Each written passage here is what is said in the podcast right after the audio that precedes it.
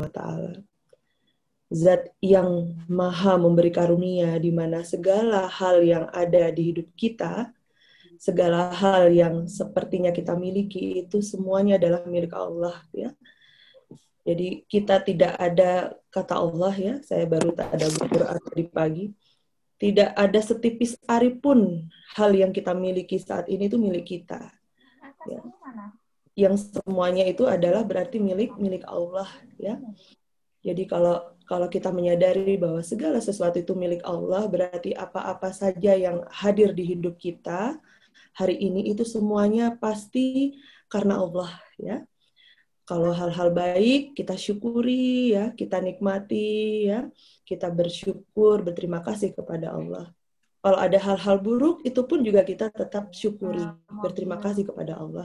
Karena semua yang sumbernya dari Allah, yang semua yang berasal dari Allah itu tidak ada keburukan di sana, meskipun di mata manusia terlihatnya buruk, ya. Tapi kalau kita sering ya mendengarkan uh, nasihat gitu ya, bahwa tidak ada yang tidak ada hikmahnya di hidup ini, tidak ada peristiwa yang tidak ada pembelajarannya di hidup ini. Bahkan manusia pun butuh punya masalah, butuh dapat ujian, ya. Karena kalau tidak ada ujian, tidak ada masalah, tidak ada challenge, hidup ini sepi sekali, hidup ini tidak ada warna-warninya. Jadi bersyukur pun ketika kita mendapat hal yang tidak kita sukai. Dan Allah mengajarkan bersyukur dengan mengucapkan Alhamdulillah, gitu ya. Kalau bersyukurnya sedang mengalami musibah, kita diajarkannya Alhamdulillah ala kulli hal. Alhamdulillah, segala puji bagi Allah di segala kondisi. Baik, tidak berlama-lama, ya. Uh, pertanyaan pertama, Mbak Indah. Mbak Indah. Oh, ya. Jadi uh, insya Allah nanti peserta kan saya bacakan yang dari saya masuk dulu, kemudian nanti mungkin bisa diselang-seling ya, kemudian dari teman-teman setelah satu pertanyaan dari saya selesai, bisa dari teman-teman yang ingin mengajukan pertanyaan silakan raise hand, terus juga bisa melalui chat juga. Iya, nanti biar Mbak Indah yang koordinir, saya tinggal ya. Jawab aja ya. Ya. Untuk ini video. Yang lain di, di mute dulu ya. Tadi ada suara yang masuk soalnya. Iya. Uh, videonya videonya dinyalakan. Iya. Di, di mute. Kok di, di mute hmm. uh, audionya. Uh, videonya mungkin bisa dinyalakan ya. Teman-teman. Bismillahirrahmanirrahim. Uh, pertanyaan yang pertama Bu Dian. Uh, no name dari Malang. Mm-hmm. Saya pernah dengar tentang orang mukmin itu pasti percaya diri sejak lama. Tapi saya sering merasa takut atau tidak percaya diri di kalangan tertentu. Bagaimana cara melatih menumbuhkan percaya diri tersebut? Padahal yang akan saya sampaikan adalah hal yang benar. Saya sering punya pikiran yang aneh-aneh tentang bantahan yang akan muncul setelah saya ucapkan atau lakukan. Ini yang menghambat rasa percaya diri saya. Ya, Masya Allah. Barakallah untuk pertanyaannya dari no name ya. Ya. Yang dirahmati Allah, no name ya, fulanah. Gini, yang pertama, untuk bisa melatih percaya diri memang itu proses ya. Itu butuh proses, dan ketika kita baru melakukan sesuatu, kita baru pertama kali melakukan sesuatu, itu wajar ketika kita ada rasa per, bukan nggak percaya diri, apa namanya? was-was, khawatir, tegang ya. Itu wajar ya terjadi ketika kita Uh, belum banyak jam terbang gitu ya ketika melakukan sesuatu yang baru, itu itu hal yang wajar. Justru sebetulnya itu itu kalau di bahasa psikologi namanya ada stres ya. Stres itu stres baik. Yang yang contohnya stres baik itu ketika itu ya, ketika kita pertama atau belum banyak uh, pengalaman ketika melakukan sesuatu atau baru melakukan suatu hal yang baru, kemudian ada deg-degannya, ada rasa takutnya, takut nanti gagal, takut nanti gimana ya performance-nya nggak bagus, takut nanti mengecewakan, itu itu stres yang baik. Kenapa? Karena stres yang baik itu dibutuhkan supaya kita uh, apa namanya bergerak ya, bergerak maju. Karena orang kalau tidak punya rasa deg-degan seperti itu, kita nggak punya uh, apa namanya cambuk semangat untuk uh, melakukan yang terbaik ya. Jadi orang yang sudah performance lama pun sebetulnya ketika ketika harus melakukan uh, hal tersebut lagi, itu harus ditumbuhkan itu rasa rasa deg-degannya itu, supaya apa? Supaya kita uh, selalu ingat bahwa kita ingin melakukan yang terbaik. Jadi stres yang baik yang seperti itu ya. Jadi bukan nggak percaya diri sebetulnya. Nah biasanya stres yang baik yang seperti itu ketika sudah selesai kita jadi lega gitu ya. Wah alhamdulillah, wah lega udah selesai. Nah kemudian ada hal-hal yang salah yang dilakukan ketika performance itu jadi catatan bahwa oh tadi aku ada yang kurang nih, ada yang harusnya aku perbaiki. Nanti ke depannya aku perbaiki lagi untuk performance selanjutnya gitu ya. Nah, itu yang pertama ya, bahwa itu proses dan kalau ada rasa seperti itu itu wajar ya. Nah, nanti jam terbang itu ya, kalau udah terbiasa gitu ya, kita akan lebih berkurang itu deg-degannya. Deg-degannya malah deg-degan yang bikin excited, bukan deg-degan yang kita jadi cemas, keringat dingin yang berlebihan, kemudian jadi panik, dan ketika ber, ber apa berperformance itu kita jadi kaku, jadi kikuk, jadi aneh gitu, jadi jadi kurang enggak gitu ya. Itu yang pertama. Yang kedua, masalah mindset ya. Yang kedua masalah mindset. Orang yang tidak percaya diri itu ada kesalahan berpikir, kesalahan berpatokan tentang apa yang baik dan benar gitu, tentang apa yang dinilai uh, berkualitas atau tidak berkualitas, tentang apa yang dinilai itu uh, apa keren atau tidak keren ya. Sini selalu saya sampaikan di setiap uh, apa namanya kajian positif class ya. Jadi orang itu tidak percaya diri karena apa? Karena uh, dia berada di lingkungan ya yang dia uh, berpikir yang diterima di lingkungan seperti ini adalah yang punya karakteristik seperti ini gitu ya. Misalnya begini nih. Ada orang ahli bahasa, dia keterampilannya bahasa, maksudnya keterampilan, bukan keterampilan, maksudnya keahliannya bahasa. Ya, dia kalau kumpul yang sesama orang yang suka bahasa, yang juga ngomongin bahasa, gitu ya, pecinta sastra, gitu ya, dia akan percaya diri di situ karena uh, dia punya keahlian di situ dan bisa uh, blend apa yang dan bisa bergabung di situ, dia bisa connect di situ, ya. Sehingga dia tidak minder, dia percaya diri. Tapi kalau dia berada di lingkungan yang bukan uh, di situ adalah rata-rata juga se- se- se- penyuka sastra seperti dia, ya misalnya di golongan orang-orang yang uh, ahli kimia misalnya ya, orang sastra masuk di golongannya, gombolannya ahli kimia, ya tentu dia akan minder gitu. Karena apa? Itu ketika dia berada di lingkungan orang-orang yang ahli kimia itu justru mengekspos kelemahan dia di situ ya. Jadi uh, dia dia lemah di, di uh, bidang kimia tapi dia masuk nyemplungnya di situ di orang-orang yang ahli kimia, sehingga ketika ngobrol pun nggak nyambung, dia jadi diem, jadi dia bingung apa yang harus diomongin gitu, kayaknya aku nggak nggak bisa deh di sini gitu, jadi merasa minder. Jadi merasa minder itu karena juga berada di tempat yang salah, yang itu justru mengekspos kelemahan dia ya. Dan biasanya ketika kita berada di tempat yang salah, kita nggak sadar kita berada di tempat yang salah. Biasanya manusia cenderung nyalahin diri sendiri, oh aku ya yang bodoh ya, kayaknya aku nggak sepintar lingkunganku nih, kelihatan kalau mereka lagi ngobrol aku nggak nyambung gitu. Nah dan kita serta merta ya mudah untuk menyalahkan diri sendiri, oh aku yang bodoh, padahal kalau ditelisik lagi Padahal kalau diteliti lagi bukan karena dia yang bodoh ya, tapi dia berada di tempat yang salah yang itu mengekspos kelemahan kita. Nah, tiap manusia kan punya kelebihan dan kelemahan ya. Orang yang percaya diri itu seperti yang saya tulis di artikel yang saya tulis itu, tulisan yang saya tulis itu adalah orang yang nyaman dengan dirinya. Artinya apa? Kita tahu apa kelebihan kita.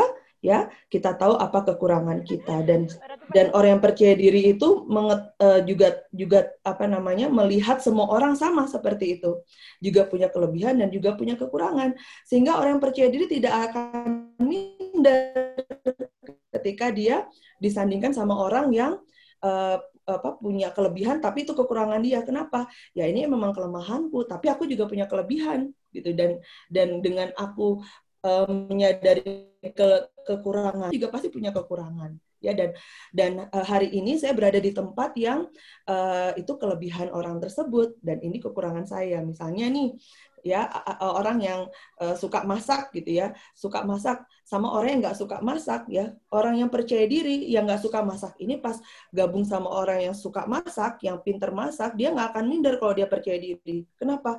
Ya aku memang lemah di masak, tapi aku punya kelebihan. Apa kelebihanku adalah di di bidang perkebunan misalnya, di bidang biologi misalnya gitu. Nanti kalau misalnya orang ini masuk di area aku juga, dia pasti juga apa namanya akan juga merasakan seperti aku, jadi aku nggak usah minder karena sekarang aku memang lagi berada di tempat yang ini kekuranganku ya, dan nggak apa-apa gitu ya, aku mau belajar di sini ya, jadi nggak bikin dia minder begitu. Nah jadi jadi tadi yang yang sudah saya sampaikan, yang pertama adalah e, mewajarkan ya perasaan seperti itu, yang kedua adalah perkara perkara mindset ya, jadi cara berpikirnya ya yang harus yang harus di, dirubah. Nah tadi ada kata-kata di dalam pertanyaan itu takut dengan uh, bantahan gitu ya, takut dengan responnya. Nah takut dengan respon dan bantahan itu juga kita terima dulu ya, bahwa setiap orang wajar ya, wajar manusia itu uh, tidak menyukai ketika direspon negatif, wajar uh, kalau manusia itu memang uh, tidak suka ketika uh, diperlakukan buruk, yaitu diterima dulu, wajar uh, diwajarkan dulu gitu ya, bahwa wajar sih kalau misalnya nanti ketika aku nanti melakukan ini ada respon buruk dari orang lain. Nah, jadi mindset-nya juga ditambah apa, bahwa sebaik-baiknya kita melakukan sesuatu dengan niat terbaik pun ya nggak mungkin kita bisa berharap bahwa semua orang bakal menyetujui kita. Tidak akan mungkin kita berharap semuanya seratus persen suka sama performance kita gitu ya. Jadi pikirannya itu yang di dirubah ya. Jadi tadi uh, apa namanya? uh, mindset-nya dirubah bahwa it's okay ketika aku sudah berusaha sebaik mungkin, kemudian tetap aja ada yang salah paham pertama. Dua, tetap aja ada yang nggak suka. Ketiga, tetap aja ada yang apa namanya tidak setuju. Nah, itu harus jadi uh, pegangan kita ya dalam dalam bersikap, berbuat ya. Dan nggak apa-apa misalnya ya dari seratus orang yang datang kok hampir seluruhnya kayak nggak setuju sama kita. Nah, itu memang menyakitkan ya, dan dan apa namanya uh, tidak menyenangkan ya, tapi kalau kita memang sudah azam kita baik, niat kita baik, kita kemudian sudah melihat bahwa apa yang kita lakukan jalannya sudah benar, tapi yang merespon minoritas it's okay gitu ya. Misalnya kalau berdakwah ya contohnya ya, berdakwah mengajak orang ke kebaikan ya. Itu sudah sudah harus kita pegang ya, bahwa bisa jadi ketika kita melakukan itu di lingkungan A, yang kita ajak dari seratus orang bisa sembilan puluh orang bisa, alhamdulillah itu bikin bahagia. Tapi ada di lingkungan berikutnya, lingkungan B, kita ajak tuh ya eh, dari seratus orang itu yang kita ajak, yang ikut cuma tiga orang gitu ya. Bahkan ada guru saya pernah bercerita bercerita bahwa ketika dia ingin buat kajian ya, ngajaknya orang puluhan tapi yang datang cuma dua orang, cuma tiga orang ya, tetap dilanjutkan uh, kajiannya, dan itu tidak buat berkecil hati. Karena apa? Ingat teladan kita Rasulullah shallallahu alaihi wasallam ya, uh, untuk mengajarkan kebaikan itu uh, di awal-awal dakwah beliau itu responnya dari masyarakat Mekah itu sedikit sekali, dan itu tidak membuat dalam kita uh, melakukan uh, kebaikan-kebaikan yang emang kita lakukan. Begitu jawaban untuk pertanyaan nomor satu, Mbak Indah. Hmm, jadi mungkin merubah mindset ya, Bu Dian ya? Iya, iya. Ya, insya Allah. Semoga bisa menjawab ya untuk hmm. teman. Ya. Dan, dan dan itu butuh proses ya memang ya.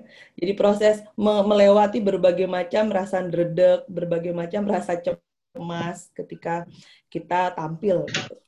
Harus berlatih terus ya, Brian ya. Ya, terus dilatih karena itu proses latihannya. Jam terbang itu perkara jam terbang. Oke. Okay. Baik, uh, untuk pertanyaan selanjutnya ini ada di chat dari Saudari Gavi. Assalamualaikum, saya mau bertanya. Saya sudah baca baca materi dari grup. Poin-poin yang saya highlight adalah salah satu cara untuk percaya diri adalah nyaman dengan diri sendiri.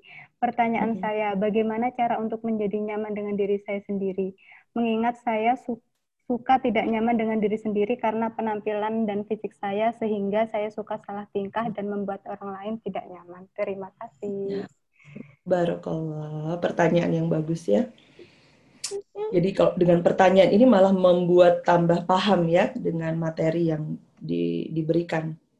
Bismillahirrahmanirrahim. Jadi begini, uh, bagaimana untuk bisa nyaman dengan diri sendiri ya? Nah, orang yang nyaman sama diri sendiri adalah orang yang bisa menerima seluruh dirinya. Ya, ada quotes mengatakan ya, kamu tidak akan pernah bisa bahagia sebelum kamu bisa menerima dirimu, artinya menyukai dirimu, mencintai dirimu. Itu yang harus kita perjuangkan ya. Nah, bagaimana untuk bisa menyukai diri kita, mencintai diri kita, nyaman dengan diri kita? Yang pertama adalah belajar mengetahui tentang diri kita, ya. Dan kalau di Islam Allah mengajarkan ya, kalau ingin mengetahui tentang diri kita itu kita kenalan dulu sama Allah ya. Jalannya adalah kita kenalan dulu sama Allah ya. Maka atau kebalikannya, kalau ingin kenal Allah maka kenali diri kita sendiri ya, maka kita akan tambah iman nanti. Orang yang tambah iman, orang yang bertakwa itu orang yang paling percaya diri di bumi harusnya. Kenapa? Karena sudah tidak ada lagi yang dia risaukan, sudah tidak ada lagi pertanyaan yang mengganggu, ya semuanya sudah jelas ya diajarkan Allah di Quran dan hadis, sehingga tugas kita adalah apa? Belajar Quran dan hadis sepanjang hidup kita. Nah, saya kembali ke pertanyaan tadi. Ya, jadi nyaman dengan diri sendiri adalah kita mengenal diri sendiri ya. Kalau di Positive Class yang pekan lalu ada mengenal jati diri. Ya, jati diri kita yang utama adalah sebagai hamba Allah yang bertakwa ya. Yang tugasnya apa? Beribadah kepada Allah ya. Beribadah kepada Allah itu menghamba kepada Allah ya. Menghamba kepada Allah kita harus punya dua dua kategori, apa? Cinta dan takut yang sempurna kepada Allah. Maka kita kemudian karena cinta dan takut pada Allah, kita akan otomatis taat, tunduk dan patuh kepada Allah. Untuk bisa cinta dan takut kepada Allah, maka kita harus kenalan sama Allah, ma'rifatullah. Untuk bisa kenal sama Allah, sumbernya cuma dua, yaitu di hadis, di Al-Quran, dan hadis. Maka harus belajar Quran, tadaburnya yang utama. Ditadaburi Quran, cari komunitas, cari guru yang mengajarkan tentang tadabur, tadabur Quran. Kemudian tentang mengenal jati diri, ya, itu tadi kan yang utama ya, kalau ditanya, jati diriku apa? Aku hamba Allah, ya, yang bertakwa. Ya, tugasku adalah menyembah Allah, tugasku adalah selama hidupku adalah aku terus kenalan sama Allah dengan terus tanpa puten tanpa berhenti ya, apa terus mengkaji Al-Qur'an dan hadis ya itu. Kemudian ada lagi mengenal jati diri adalah apa? Mengenal potensi yang Allah berikan kepada setiap manusia. Jadi manusia itu nggak ada yang bodoh, semuanya sama Allah dikasih kecerdasannya masing-masing. Dan ini sama ya, sesuai dengan konsep psikologi ya, bahwa setiap manusia itu punya kecerdasannya masing-masing, dan kecerdasan itu macam-macam. Orang yang pinter itu bukan orang yang cuman uh, apa namanya uh, pinter matematika, pinter I P A ya. Orang yang pinter itu juga ada yang pinter olahraga, itu juga dibilang pinter ya. Ada orang yang pinter uh, di keterampilan, di bahasa, di uh, geografi, di sejarah ya, di semua bidang ya, di mana kita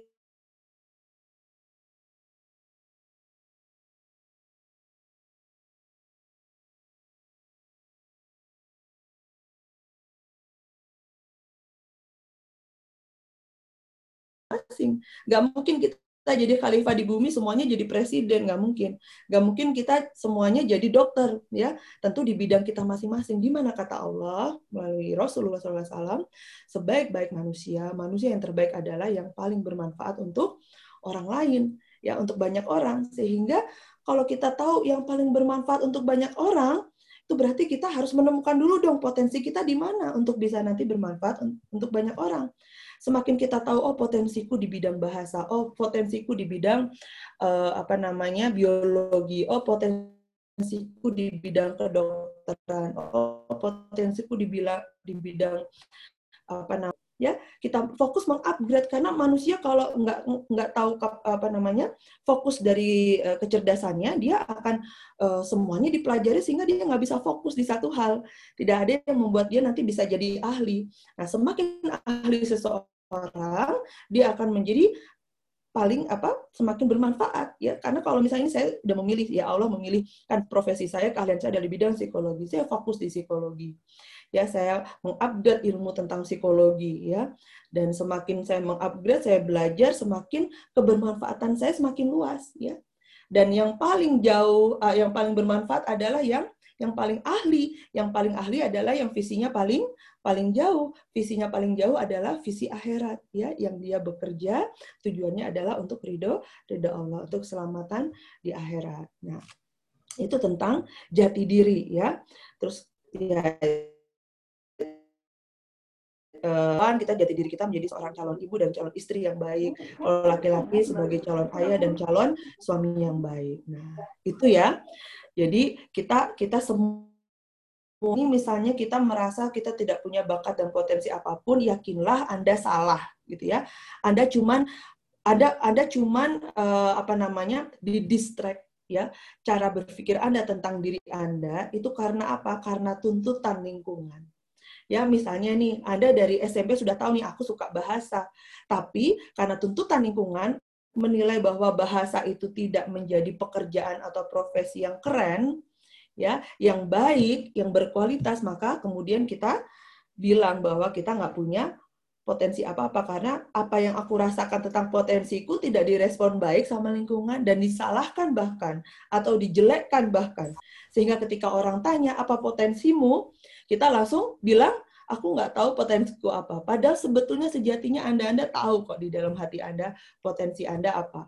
Ya, jadi itu ya, e, kenapa bisa seperti itu? Karena patokan benar yang dan salah itu ya tidak tidak kita uh, sandarkan kepada Allah Subhanahu wa taala.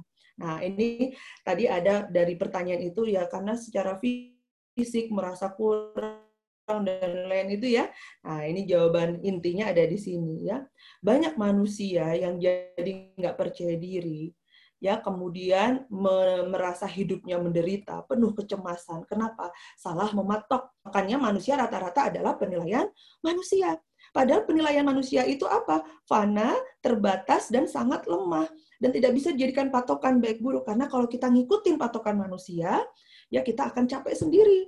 Ya, kita akan, eh, apa namanya, eh, banyak capeknya dan kemudian banyak eh, banyak dongkolnya, gitu ya. Apa sih patokan penilaian manusia itu? Ya tadi, kecantikan.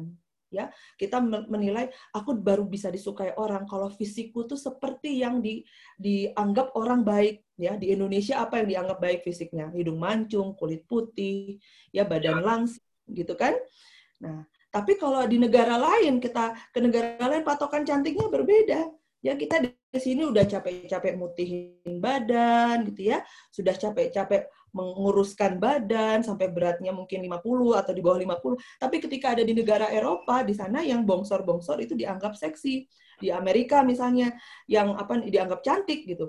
Yang tanning, yang kulitnya gelap ya, dicoklatin malah kan kalau kalau kita pakai tuntutan kecantikan orang sana. Kita akan capek ngikutin patokan manusia, ya. Kemudian kembali lagi ada sebuah suku, ya, suku terpencil itu patokan kecantikannya malah ada yang kepalanya lonjong, dari bayi kepalanya dilonjongin, karena apa? Itu dianggap cantik. Ada yang lehernya panjang, dipanjangin kayak jerapah, Di, dari bayi, dari kecil dikasih kalung, karena supaya dianggap cantik, karena yang dianggap cantik yang lehernya jerapah. Jadi kalau kita pakai standarnya manusia itu kita capek, karena nggak ada yang uh, tepat gitu ya, beda-beda di setiap lingkungan. Hari ini kita di Malang ya, mungkin di, di, di lingkungan Anda yang dianggap baik adalah eh, apa namanya dari segi eh, jabatannya, pekerjaannya gitu. Tapi nanti ada di lingkungan lain Anda pindah tempat, bukan jabatannya lagi yang dihitungkan ya, yang dianggap baik, tapi kecantikannya ya, tapi eh, mungkin eh, apa namanya kepintarannya itu beda-beda kalau kita patokannya manusia. Ya manusia itu apa? Kecantikan, kepintaran, kekayaan gitu kan. Status keturunan, darah biru atau bukan, gitu kan. Nah, itu yang dianggap manusia, patokan manusia dianggap keren, dianggap mulia, gitu kan. Nah, ini berseberangan sama patokannya Allah. Dan patokannya Allah itu sesuai dengan ilmu psikologi, ya. Ilmu tentang perilaku manusia. Bahwa manusia itu mulia, ya, atau gini. Kalau Allah kan dari ketakwaannya, apa? Ketakwaan tuh dari ke- akhlaknya, ya, karena buah dari takwa itu adalah akhlak yang baik, ya, kepribadiannya, personalitinya. Ketika kamu punya personality yang baik, ya maka kamu akan terlihat menarik. Nah, di ilmu psikologi gitu. Orang yang punya kepribadian yang baik, maka dia akan terlihat menarik. Ya, coba Anda evaluasi. Pernah nggak punya teman, ya, secara fisik nggak menarik, tapi dia orang yang percaya diri, orang yang menyenangkan, energinya positif, suka senyum, baik sama teman. Wih, yang suka banyak, ya. Teman-temannya banyak. Padahal Anda sendiri kalau dikalkulasi ini kayaknya aku lebih cantik deh dari dia, ya. Dia udah gendut, hitam gitu. Gitu ya, tapi kok temennya banyak, tapi yang suka dia banyak, ya, yang ngantri untuk jadi pasangannya banyak, kok yang kita ini enggak gitu. Dievaluasi, oh dia orangnya energinya positif, dia orang yang positif, pikirannya positif, kepribadiannya dilihat itu dari mentalitinya, mentalnya, innernya, ya namanya inner beauty, ya. Orang kalau secara innernya udah positif, itu segalanya kelihatan menarik. Ya. Kepemimpinan juga seperti itu, ya. Pemimpin itu bukan karena kekuatan fisiknya. Ya, ada banyak tuh orang-orang yang pemimpin tapi badannya kecil, kurus tuh pemimpin-pemimpin dunia, atau kalau di film-film tuh ada mafia-mafia, ya, badannya kecil. Yang jadi bawahannya tuh yang badannya gede-gede, ya. Yang bawahannya itu yang badannya besar, takut sama dia. Bosnya ini padahal badannya kurus krempeng, ya. Tapi ditakuti kenapa? Karena innernya, personalitinya, mentalnya, ya. Mentalnya membuat dia kemudian bisa menguasai. Mentalnya membuat dia ditak- ditakuti, disegani, ya. Mentalnya yang membuat dia disukai. Orang kalau sudah memperbaiki kepribadiannya, ya, fokusnya mem- mempercantik kepribadian, mempercantik akhlak, ya.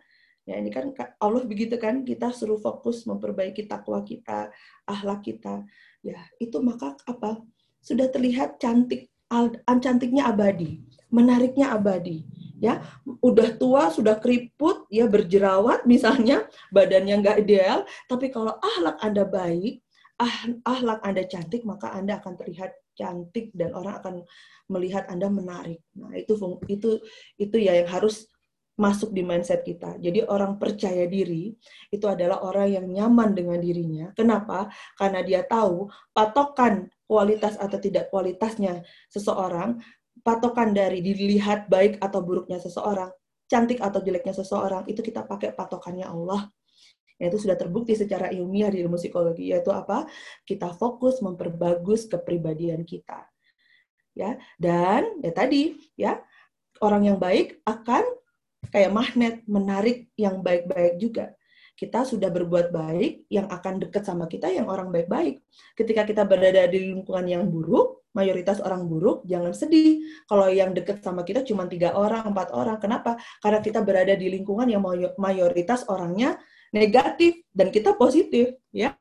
Tapi ada lingkungan, pas kita berada di lingkungan yang mayoritas orang-orangnya adalah orang-orang baik, ya teman-teman kita pun akan banyak.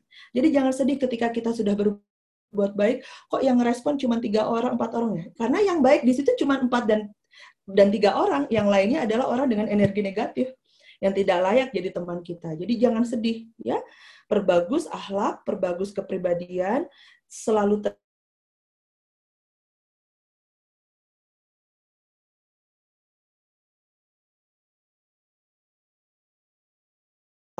ada kayak magnet nanti, menarik hal-hal positif di kehidupan Anda. Yang akan dekat sama Anda adalah yang juga energinya sepositif Anda. Kalau misalnya yang dekat adalah orang-orang yang buruk, berarti catatan buat Anda, oh aku harus memperbaiki diriku, karena energiku positif, negatif nih, karena cara berpikirku masih negatif, masih suka minder, masih suka cemas, masih suka was-was, masih suka negative thinking sama diri sendiri dan orang lain. Nah, itu yang harus dibenahi, ya. Jadi mindsetnya dulu, semua perkara cara berpikir bahwa aku mau menjadi orang yang cantiknya abadi, ya. Semua orang itu cantik kok kalau kepribadiannya cantik. Ya, begitu jawaban saya untuk pertanyaan kedua, Mbak Indah. Sudah? Mbak Indah? Lupa di-mute, Bu. Alhamdulillah untuk saudari Gavi. Jadi jawabannya dari Bu Dian semoga bisa membantu. Jadi harus mengelajati diri, ya Bu Dian. Jadi hamba Allah, mm-hmm. dan patokan kita, kita harus patokannya Allah. Gitu. Patokannya Allah, maka kita akan cantik abadi. Iya. cantik yang real, yang sejati. Karena orang kalau cantik fisik saja akan akan musnah di telan waktu ya.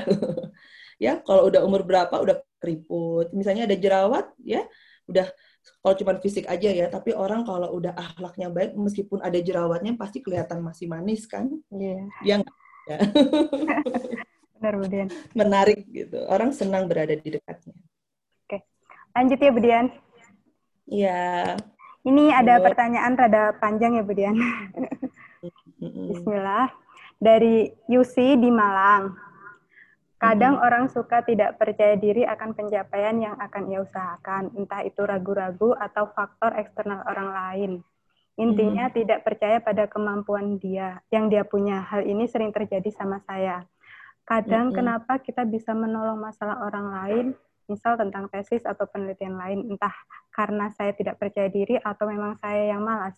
Tapi saya merasa ketika menyelesaikan penelitian kita sendiri itu sangat susah sekali menurut saya. Ketika menyelesaikan penelitian orang lain yang menurut saya saya saja nggak paham, saya bisa menyelesaikannya, tapi t- tidak bisa menolong diri, diri sendiri. Bagaimana caranya untuk memulai dan meyakini kalau saya itu bisa, semua itu bisa. Sebenarnya kadang bisa, kadang enggak. Tapi ketika sudah melihat kesulitan, rasanya jadi malas sekali, jadi enggak pingin. Kalau sudah ketemu batu ataupun aliran sungai, rasanya sudah malas banget untuk berusaha lebih dalam lagi. Apa karena itu karena saya yang malas? Atau kadang juga enggak percaya diri apakah saya bisa melakukan semua itu. Apa yang harus saya lakukan ketika hal itu terjadi sama saya? Terima kasih. Ya, barakallah, pertanyaannya panjang tapi detail. Ya. Ya, jadi kita pahami apa yang terjadi. Bismillahirrahmanirrahim. Saya jawab ya. Jadi ini apakah karena tidak gini, orang tidak percaya diri itu juga karena banyak menemukan ya kegagalan-kegagalan ketika dia berusaha. Bisa jadi seperti itu. Ya, jadi ketika dia berusaha, ya tadi kan masalah yang ditanyakan, yang terjadi pada penanya adalah uh, dia ketika untuk dirinya sendiri kok susah gitu ya, um, untuk menolong orang lain, melak- membantu melakukan pekerjaan untuk orang lain yang padahal itu juga sedang harus jadi P R buat dia untuk diselesaikan tuh malah malah gampang. Nah. Begini, uh, memang uh, ketika kita berhubungan sama orang lain ya kita jadi ada semangat atau motivasi yang lebih ya karena um, uh, ada orang lain yang nungguin ya dan berharap bis, berharap pertolongan kita itu bisa worth it buat dia, bisa apa namanya bisa uh, memba- uh, menyelesaikan masalah dia dan itu bikin kita semangat ya karena ada orangnya tuh ada orangnya yang nungguin kita ya. Jadi kita kayak disemangati untuk gimana caranya untuk bisa bantu dia ya gitu. Karena aku lagi dibutuhin nih sama orang ini. Ya jadi kayak ada ada pawangnya gitu loh yang yang bisa kemudian membuat kita e, merasa kita harus segera nih bisa bantu dia nyelesain ya. Tapi kalau untuk diri sendiri ya ya kan karena kita sendirian nih ya. Sehingga kita kayak menguasai waktu untuk diri kita sendiri, menguasai perilaku kita sendiri, sehingga ketika dihadapkan pada suatu tugas, suatu beban tanggung jawab gitu ya yang harus diselesaikan, biasanya nih ya kita lebih nunda-nunda gitu. Kenapa? Karena itu adalah hal yang membuat kita uh, tidak nyaman ya karena kalau kita dituntut kita ada tanggung jawab itu kan atau tugas itu kan kita kayak dibebani ya, ada, ada dibebani. Nah, tapi ya kita juga uh, harus ya harus harus dimasukkan ke dalam uh, cara berpikir kita bahwa kalau misalnya kita semakin apa namanya menunda-nunda maka itu malah akan jadi apa salju bola salju gitu ya. Semakin menunda itu malah semakin tambah stres kita, tambah tertekan kita. Begitu semakin ditunda, oh tambah tambah tambah perasaannya tambah nggak enak karena merasa bersalah gitu ya. Kemudian waktu menyadari bahwa kita menyia-nyiakan waktu. Nah, nah kalau seperti itu yang terjadi pada Anda, berarti Anda butuh support ya, support di luar diri Anda ya. Mungkin bisa uh, menyampaikan ini kepada teman ya, pada orang yang Anda percaya, yang Anda nyaman untuk berbagi ya. Jadi posisikan diri Anda seperti teman Anda yang yang membe, yang minta tolong Anda. Kan Anda dimintain tolong tuh sama teman Anda untuk mengerjakan tesis dan ya pokoknya tugas-tugas seperti itu. Dan Anda bisa membantu teman Anda dan teman Anda kan jadi senang kan? Nah, sekarang posisikan diri Anda seperti teman Anda yang sepertinya Anda ini juga butuh nih ditolong nih. ya butuh disupport nih, butuh ada motivasi, motivasi dari luar untuk membuat Anda, ya tadi saya bilang kayak pawangnya Anda gitu, untuk mengingat Anda untuk menyelesaikan, karena sejatinya Anda bisa. Ya, jadi bukan bukan Anda nggak bisa. Saya ada klien beberapa ya yang seperti ini mengalami prokras, pro, prokrastinasi, ya, artinya menunda-nunda pekerjaan, namanya prokrastinasi ya. Itu pertama dia merasa dia bodoh ya. Padahal dulu dia bilang bahwa dari dari dulu dia I P K-nya bagus, ya pendidikan tuh dia lancar, tapi di masalah mengerjakan skripsi ini, dia waktu itu lagi skripsi ya, itu dia merasa nggak bisa ngerjain. Dan dia akhirnya apa? Menilai dirinya bodoh. Ya tadi mungkin merasa nggak percaya diri seperti penanya tadi menilai dirinya ya. Padahal ternyata setelah diungkap, setelah digali, bukan bukan karena dia nggak mampu, tapi dia butuh dorongan uh, apa support yang positif dari lingkungan ya. Karena gini, semakin dia menunda-nunda, semakin lingkungan merespon negatif gitu. Kamu kok belum lulus sih gitu? Kapan selesainya ya? Kemudian ada pertanyaan-pertanyaan itu justru menenggelamkan dia ke dalam depresi yang lebih dalam gitu. Jadi dia butuh support apa? Support orang-orang yang bilang ke dia bahwa kamu bisa kok. Ya, afir butuh afirmasi positif, butuh orang mengafirmasi dia. Dan yang paling utama sebetulnya bukan dari orang lain sih, tapi dari kita. Ya, artinya apa? Orang lain itu memang untuk mood booster gitu loh. Mengingatkan kita bahwa kita ini yang harus memotivasi diri sendiri. Motivasi internal itu lebih penting daripada motivasi eksternal ya.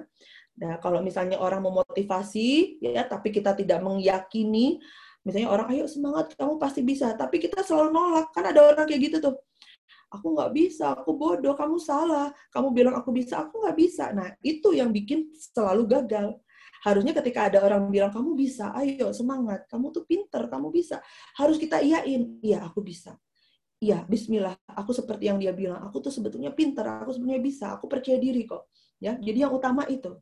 Nah, yang bahaya juga apa? Ketika respon lingkungan negatif, tidak memotivasi, misalnya kamu dasar emang nggak bisa, memang bodoh, kamu nggak akan lulus-lulus, kamu nggak akan selesai-selesai, terus kita mudah mengamini itu, itu yang paling bahaya. Jadi yang bahaya itu adalah persepsi kita terhadap respon lingkungan, itu yang paling bahaya. Maka kita harus selalu berpersepsi positif, ya, untuk diri kita sendiri. Orang yang positif itu orang yang percaya diri ya. Kenapa? Karena dia banyak bersyukur, banyak melihat hal-hal tuh dari sisi positif, maka dia bisa bisa percaya diri ya. Jadi ketika pun tidak ada orang yang memotivasi Anda ya, maka Andalah yang harus memotivasi diri sendiri bahwa aku ini makhluk ciptaan Allah, aku hamba Allah, aku punya kecerdasan, aku bisa, aku pintar. Kenapa? Karena aku punya Allah yang maha hebat, karena aku punya Allah yang maha pintar, yang bisa melakukan apapun. Nggak ada yang nggak mungkin kalau kita pegangannya Allah. Itu moto hidup saya ya. Nothing impossible if we believe to Allah subhanahu wa ta'ala. Nggak ada yang nggak mungkin kalau kita yakin sama kebesaran Allah, kekuatan Allah, kekuasaan Allah. Ya, jadi yang harus dilakukan apa? Jawabannya ya, Anda butuh pertama ikhtiar dulu ya, share dulu sama teman ya, butuh temennya untuk bantu Anda mengingatkan, mensupport, mungkin belajar bareng, ngerjainnya bareng, nggak sendirian ya, butuh suasana lain yang membuat Anda semangat untuk mengerjakan itu. Ya, kemudian ya latih mengafirmasi diri sendiri bahwa aku harus bisa. Aku bisa. Aku yakin aku bisa. Aku bisa bantu orang kok. Kok nggak bisa bantu diri sendiri ya? Ada Allah yang bisa bantu aku. Ya, jadi untuk bisa uh, apa namanya menjadikan pikiran kita positif itu memang harus diserang ya. Yang negatif-negatif tuh harus dilawan, harus diperangi. Ya kebatilan tuh kan juga bisa hilang dengan di, diperangi dengan apa? Dengan yang kebenaran ya. Kata Allah di ayat di Al-Qur'an ya.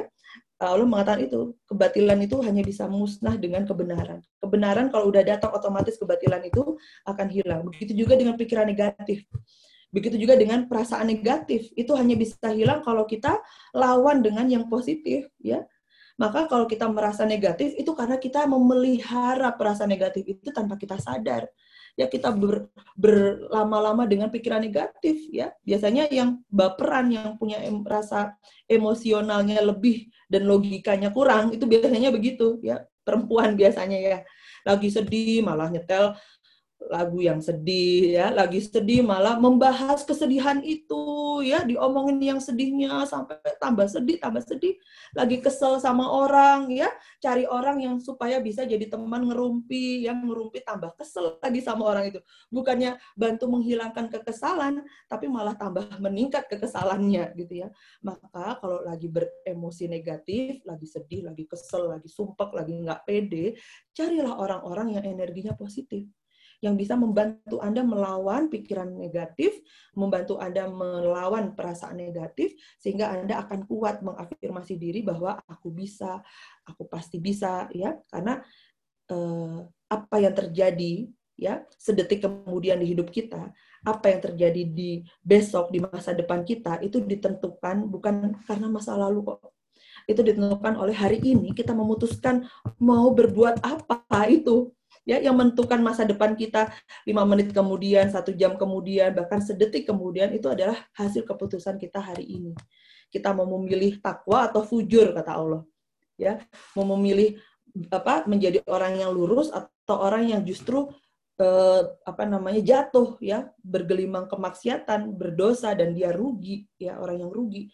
Kalau memilih takwa, memilih hal, jalan yang lurus, ya, menjadi orang yang manusia yang beriman, bertakwa, orang manusia paling positif di bumi, maka jalan kita akan dimudahkan oleh Allah Subhanahu wa taala. Ya. Dan berarti karena tadi bahasan terakhir ada tentang takwa, ya, ketika kita mengalami kesulitan, ketika kita merasa susah, merasa sumpek, merasa berat, ya, itu sebetulnya alarm, warning dari Allah, ya, bahwa apa? Hey, kurang kamu ke saya, kata Allah. Kurang ke saya. Kurang dekat ke saya, kurang mengandalkanku, ya sudah agak lupa nih sama Allah, ya dulu-dulu tilawahnya satu juz, sekarang sehari nggak tilawah, bahkan dua hari, tiga hari, itu pun tilawah cuma setengah halaman, coba dievaluasi, ya dulu sering puasa Senin Kamis, kok sekarang nggak pernah lagi, ya dulu kalau ada apa-apa zikir, tapi sekarang sukanya nonton Korea drama, apalagi pandemi ini ya semuanya pada nonton Korea drama, Korea drama, ya jadi lupa sama Allah, kebanyakan melakukan hal yang mubah, ya yang melakukan hal yang boleh di ke terlalu banyak, ya lama-lama jadi jadi lupa sama yang wajib. Begitu jawabannya Mbak Indah, semoga bisa uh, bisa menjawab apa yang ditanyakan. Monggo pertanyaan berikutnya Mbak Indah. Ya Bu Dian, uh... ini ada yang private kirim ke saya di room chat dari hamba Allah mm-hmm. di Riau. Mengenai percaya yeah. diri, sure. saya mau bertanya bagaimana cara mengatasi agar kita bisa mengambil keputusan sendiri tanpa merasa malu dengan keputusan yang kita buat sendiri. Karena saya merasa karena saya karena saya sering merasa malu dengan keputusan saya sendiri. Saya kurang percaya diri untuk menunjukkan keputusan saya kepada teman-teman saya. Terima kasih. Ya, Masya Allah, kepada Mbak Allah di Riau. Barakallah pertanyaannya, ya. Tentang membuat keputusan. Suka tidak percaya diri dengan keputusan sendiri. Biasanya karena kita sudah memprediksi keputusan kita itu akan direspon negatif oleh mayoritas lingkungan, begitu ya. Kalau kita takut ya menunjukkan keputusan kita, kalau kita nggak pede menunjukkan keputusan kita, berarti kita sedang memprediksi di prasangka kita ini bahwa akan direspon negatif nih biasanya keputusan seperti ini oleh lingkungan kita, karena kita sudah baca ya tentang lingkungan kita apa yang mereka harapkan gitu ya. Nah makanya kan tadi saya bilang ya banyak manusia itu nggak percaya diri, banyak manusia itu jadi apa mudah menderita, susah bahagia itu karena patokan yang salah, ya cara berpikirnya yang salah. Ya. Makanya kalau di artikel saya saya tulis manusia yang paling percaya diri di bumi adalah orang Islam yang menjalankan Islamnya dengan kafah, nah itu ya, ini benar. Kenapa? Karena kalau orang Islam menjalankan Islamnya dengan kafah, dengan seutuhnya, maka patokan baik benar semuanya itu patokannya Allah. Ya, mau orang berespon negatif, ya, asal kita tahu bahwa patokan kita memutuskan sesuatu, patokan kita berbuat sesuatu itu adalah hal yang Allah ridho, itu adalah hal yang kita tahu Allah suka, itu yang Allah perintahkan, ya. Itu akan it's okay ketika semua orang menolak kita, it's okay ketika semua orang nggak setuju sama kita, ya. Tapi tetap dengan cara yang baik, ya. Ada orang yang melakukan tetap, ya, tahu respon orang negatif, tapi kita juga jadi gontok-gontokan gitu. Nah itu juga harus kita uh, jaga, ya. Jadi membuat keputusan, ketika keputusan yang kita buat itu adalah kita tahu itu adalah keputusan yang Allah ridho, yang tidak bertentangan dengan dengan dengan perintah Allah, ya, itu kita harus percaya diri. Kenapa?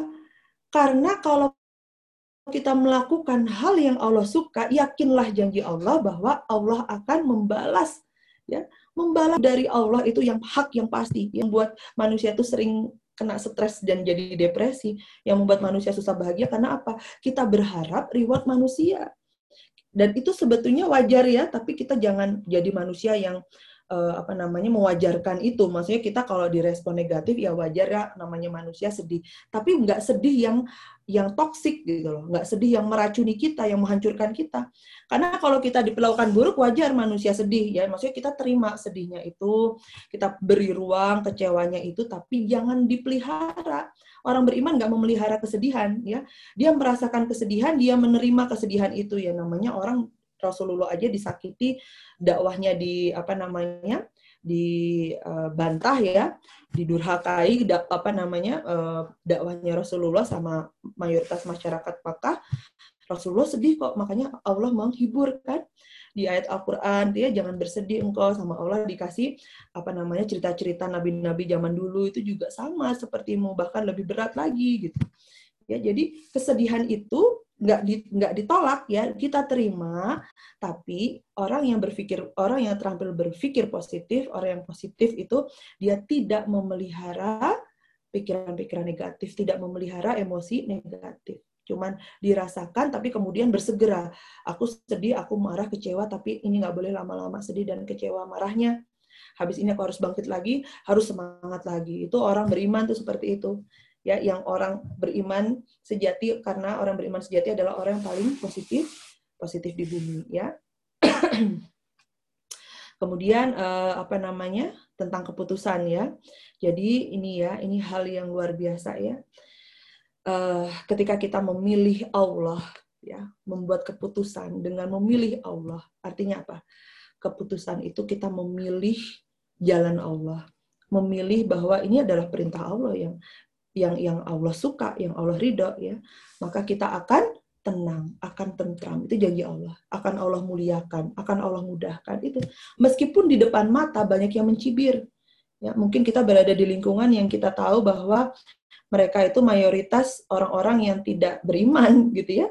Orang-orang yang tidak mendahulukan Allah, ya.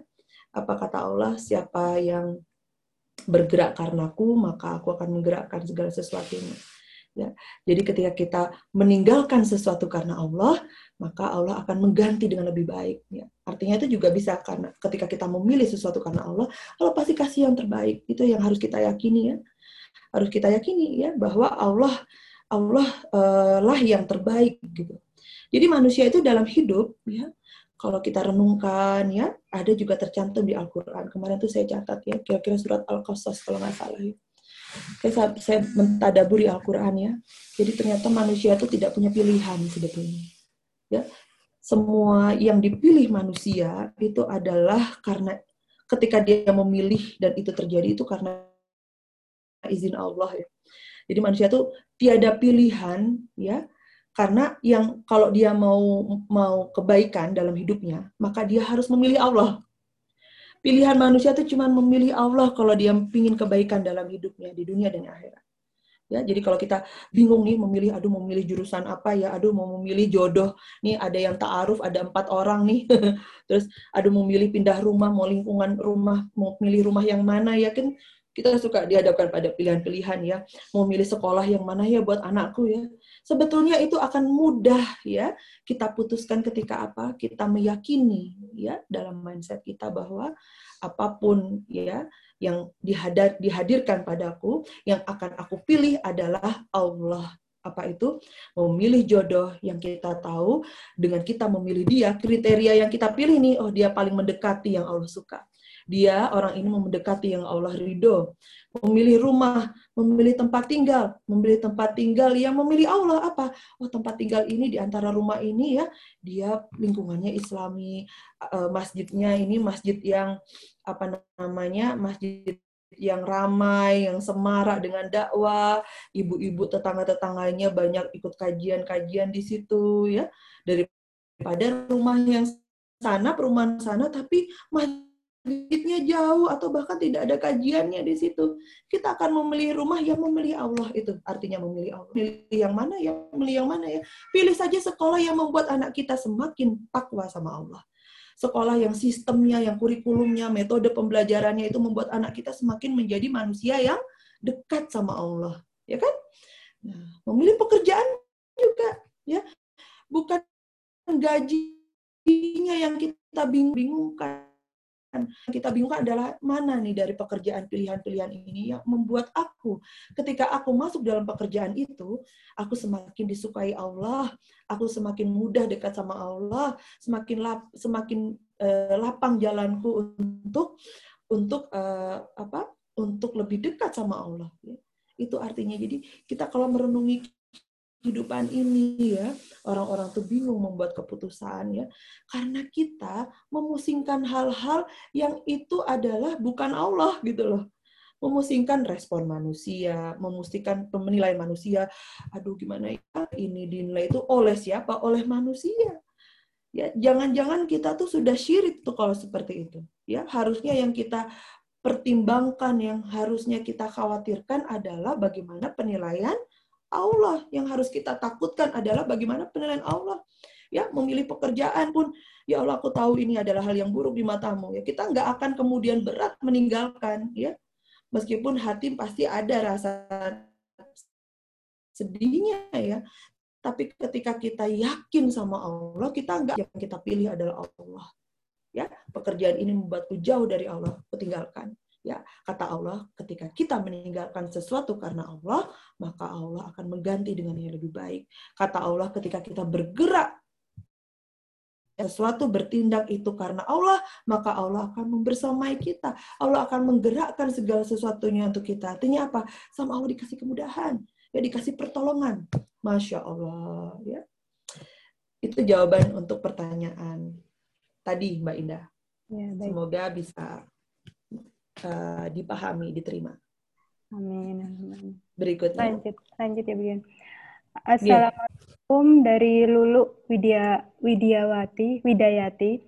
Assalamualaikum, mm-hmm. Saya mau bertanya mengenai masalah berbangga diri. Sudah berusaha mm-hmm. untuk tidak merasa berbangga diri, namun tetap saja terlintas perasaan tersebut. Bagaimana cara untuk tidak merasa berbangga diri dan apa saja amalan-amalan yang bisa dikerjakan untuk menghilangkan rasa berbangga diri tersebut? Terima kasih. Masya Allah, barakallah, pertanyaan luar biasa ya. Ini kalau kita bahas ya, jadi hal yang menarik nih. Ya, saya ingat ada bersurat An-Nasr. Ya, auzubillahi minasyaitonirrajim. Bismillahirrahmanirrahim. Idza jaa nasrullahi wal fath wa ra'aitan nas yadkhuluna fi dinillahi afwaja fasabbih bihamdi rabbika wastaghfir an innahu kana tawwab. Jadi surat An-Nasr itu ya, asbabun nuzulnya itu turun ketika Fathu Makkah ya. Ketika Rasulullah berhasil dalam dakwahnya, berhasil menguasai kota Makkah, artinya kemenangan ya, dapat kemenangan dari Allah ya, dengan uh, berhasil menguasai kota Makkah. Nah, di situ ada hal yang menarik ya, ini kalau ditadaburi dalamnya, tapi saya mau ke intinya aja. Apa uh, rekomendasi amal yang yang bisa kita aplikasikan dari kita mentadaburi surat ini, yaitu apa? Allah memerintahkan ketika kita meraih kemenangan, disuruh apa? Fasabbih bihamdi rabbika wastaghfir, apa, bertasbih kepada Allah, apa itu subhanallah, subhanallah, maha suci Allah, bihamdika, memuji Allah, alhamdulillah ya, segala puji bagi Allah. Dan ketiga, wastaghfir, dan beristighfar, disuruh Allah beristighfar, apa itu, mohon ampun ya. Nah, ini dibahas sama ulama ya, Ketika kita meraih kemenangan, ya, ketika kita meraih prestasi, ketika kita merasa kita ini di, di, di posisi yang atas, gitu ya, meraih meraih hal yang sudah ingin kita capai, gitu ya, diajarkan Allah kita bertasbih, ya, mensucikan Allah, kita diajarkan memuji Allah, ya. Kemudian yang ketiga diajarkan mohon ampun kepada Allah. Nah, bertasbih mensucikan Allah, ya. Dengan kita bertasbih ketika kita meraih kemenangan, ketika meraih prestasi, ya, kita disuruh Allah ingat, ya, bahwa, ya, Allah itulah yang menyebabkan segala hal yang baik-baik itu terjadi. Maha suci Allah. Allah itu bebas dari keburukan. Allah bebas dari hal-hal yang jelek. Sempurna Allah itu dalam tindakan dan perbuatannya. Ya. Kita mensucikan Allah, ya, bahwa yang dap yang aku dapat ini adalah karena Allah, ya, karena perbuatan Allah, gitu ya. Jadi kita ingat bahwa bukan kita, ya, karena kita ini maha lemah, maha terbatas kita ini. Kita beda sama Allah, sangat beda, ya, nggak bisa dibandingkan bahkan, ya. Dan Allah yang maha sempurna, maha pintar, maha berprestasi, yang maha hebat itu Allah, ya. Dan itu prestasi itu tidak akan mungkin bisa kita raih kalau bukan pertolongan Allah. Kemudian dikuatkan dengan ber eh, apa memuji Allah, disuruh mengucapkan alhamdulillah, segala puji bagi Allah, ya. Kenapa? Karena ketika kita berprestasi, kita ketika kita meraih kemenangan akan rentan banyak orang-orang memuji kita. Wah, hebat ya kamu ya, wah keren ya Allah, keren banget kamu, hebat, hebat, hebat, hebat. Orang banyak memuji kita. Ketika orang banyak memuji kita, tapi kita tidak ingat, ya, bahwa segala pujian itu, ya, hanya layak diberikan kepada Allah, hanya untuk Allah, ya, maka kita akan sombong itu, akan bangga itu. Ya, ini diajarkan Allah, simple nih, ya. Jadi alhamdulillah, jadi mengucap subhanallah, alhamdulillah, ya, dikuatkan dengan maha suci Allah. Dengan bahasa Indonesia, ya, Maha Suci Allah, semua ini karena Allah. Ini dari Allah, ini bukan aku, bukan kemenanganku, ini ini kemenangannya Allah. Ya, yang seolah-olah aku yang belajar, aku yang bekerja, tapi gimana aku bisa belajar dengan baik, bisa bergerak dengan baik, bertindak dengan baik kalau bukan Allah yang izinkan. Ya, semua yang di, yang terjadi dalam hidup kita itu mutlak, ya, sejatinya itu perbuatan Allah. Ini kalau kita belajar ilmu tauhid, ada tauhid rububiyah, uluhiyah, mulukiyah, nanti akan lebih paham, ya, tentang kompetensi Allah, kapasitas Allah, kekuatan Allah yang membuat kita nanti semakin apa? Semakin, Masya Allah, semakin tunduk, taat, patuh, semakin semangat ingin kenal sama Allah, semakin semangat belajar Quran dan dan hadis. Kenapa? Karena kita merasa nggak berdaya nih, ya, sedetik lagi kejadian ke depan, ya, itu semua di tangan Allah, bukan di tangan kita. Kita bisa melangkah, memutuskan sesuatu karena kita ingat ada Allah yang bantu kita. Kita ingat ada Allah yang ngawasin kita. Kita ingat ada Allah yang selalu memantau kita. Ya, kalau kita melakukan hal yang buruk, dan kasih sayang, ya. Kalau dia peduli sama hambanya, tidak akan begitu, ya, caranya Allah. Allah punya cara yang luar biasa. Ya. Jadi tadi dua. Nah, ya, subhanallah, mensucikan Allah, yang menyadari bahwa kemenangan yang kita raih itu sejatinya kemenangan Allah. Tidak bisa kita menang kalau bukan Allah yang nolong. Yang kedua, kita memuji Allah, ya, sebagai bantahan apa? Kalau banyak orang memuji kita, dalam hati kita ini bukan aku yang layaknya dipuji, Allah. Semua ini karena Allah. Semua ini perbuatannya Allah. Allah yang mengizinkan aku mendapatkan kemenangan ini. Ini nikmat dari Allah, ya. Kemudian yang terakhir, kalau saya nggak belajar tadabur ini, saya nggak pernah tahu apa namanya um, mengekspresikan uh, uh, kebahagiaan ketika kita meraih kemenangan. Ternyata harus juga dengan beristighfar. Kalau dua ini mungkin kita biasa gitu, ya. Ketika meraih kemenangan, alhamdulillah, subhanallah, gitu ya, masya Allah, gitu kan. Nah, tapi istighfar ini nih, ya, yang kita nggak nggak nggak nggak atau yang kita jarang melakukannya, sama Allah ternyata disuruh istighfar, ya. Kalau kita perhatikan ini, perintah Allah ini di surat An-Nasr ketika kita meraih kemenangan ini, ternyata itu menjaga kita dari sombong, menjaga kita dari berbangga, ya. Malah membuat kita semakin atas, semakin merasa kecil di mata Allah, karena aku nggak bisa ngapa-ngapain kalau bukan karena Allah. Malah menumbuhkan keimanan dan ketakwaan kepada Allah, karena menyadari, ya Allah, ternyata benar janjimu, ya Allah. Ketika aku melakukan hal ini, Engkau bantu, ya Allah. Engkau benar janjimu, ya Allah. Ketika aku berdoa, Engkau kabulkan, ya Allah. Engkau mudahkan urusanku, ya Allah, sehingga aku bisa meraih kemenangan. Nah, yang istighfar ini, ya, kenapa disuruh istighfar? Ya, kita Ya, dan ketika kita meraih kemenangan, kita juga lupa sama Allah, ya, merasa, ah, ini kemenanganku, ah, orang-orang muji aku, ya. Wah, aku nih yang hebat, ya. Kita beristighfar. Nah, terutama ketika Anda merasa di dalam diri Anda sudah banyak kebanggaan-kebanggaan, nih, aku pinter nih. Apalagi ketika kok dia nggak muji, ya, orang lain muji, kenapa dia nggak muji, ya. Suka, kita ada orang yang suka begitu. Kok nggak muji aku sih? Kok nggak diapresiasi sih? Apa nggak tahu tuh kan sudah aku uh, sebarluaskan kan kemenanganku gitu ya? Kok si ini nggak nggak me, apa nggak memuji aku sih? Nah, ketika kita merasa itu, nah itu langsung lisannya langsung apa? Istighfar, astagfirullah, astagfirullah, astagfirullah. Ya, bisa jadi apa kalau Allah sayang sama kita?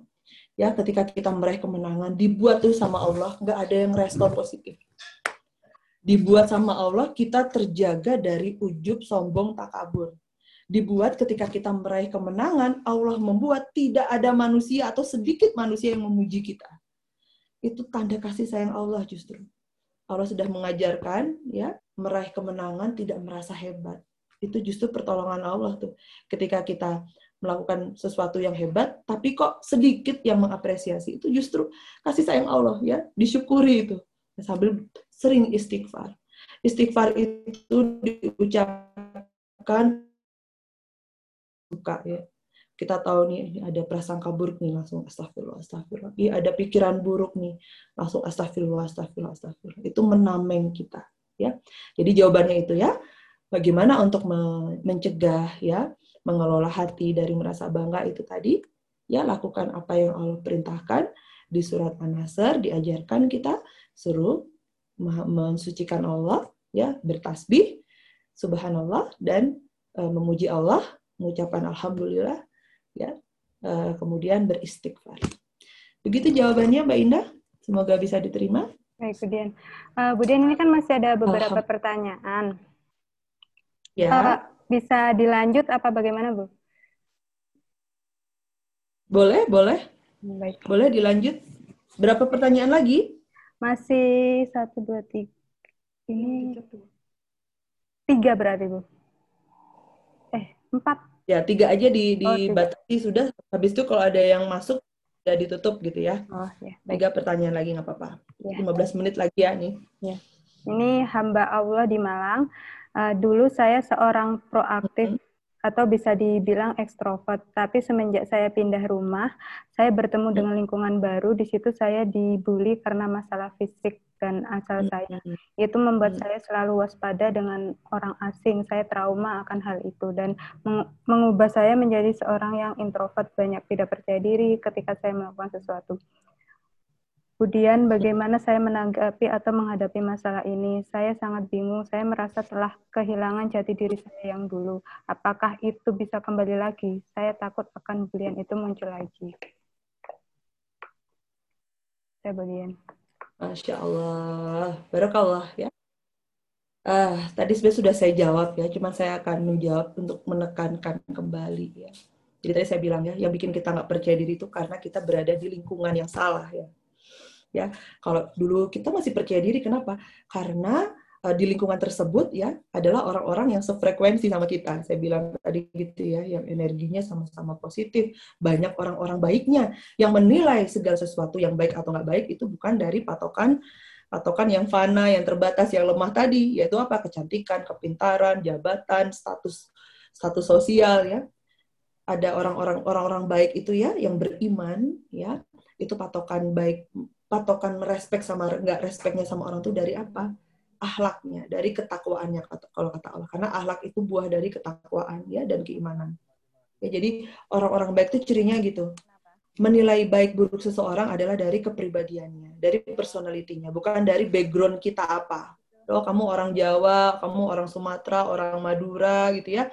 Oh, kamu gendut, kamu langsing, kamu hitam, putih. Enggak, enggak dari itu kalau orang baik, orang baik sejati atau orang beriman. Ya, itu mematok patokan eh, baik buruknya itu adalah patokan yang tepat ya, yaitu dari patokannya Allah.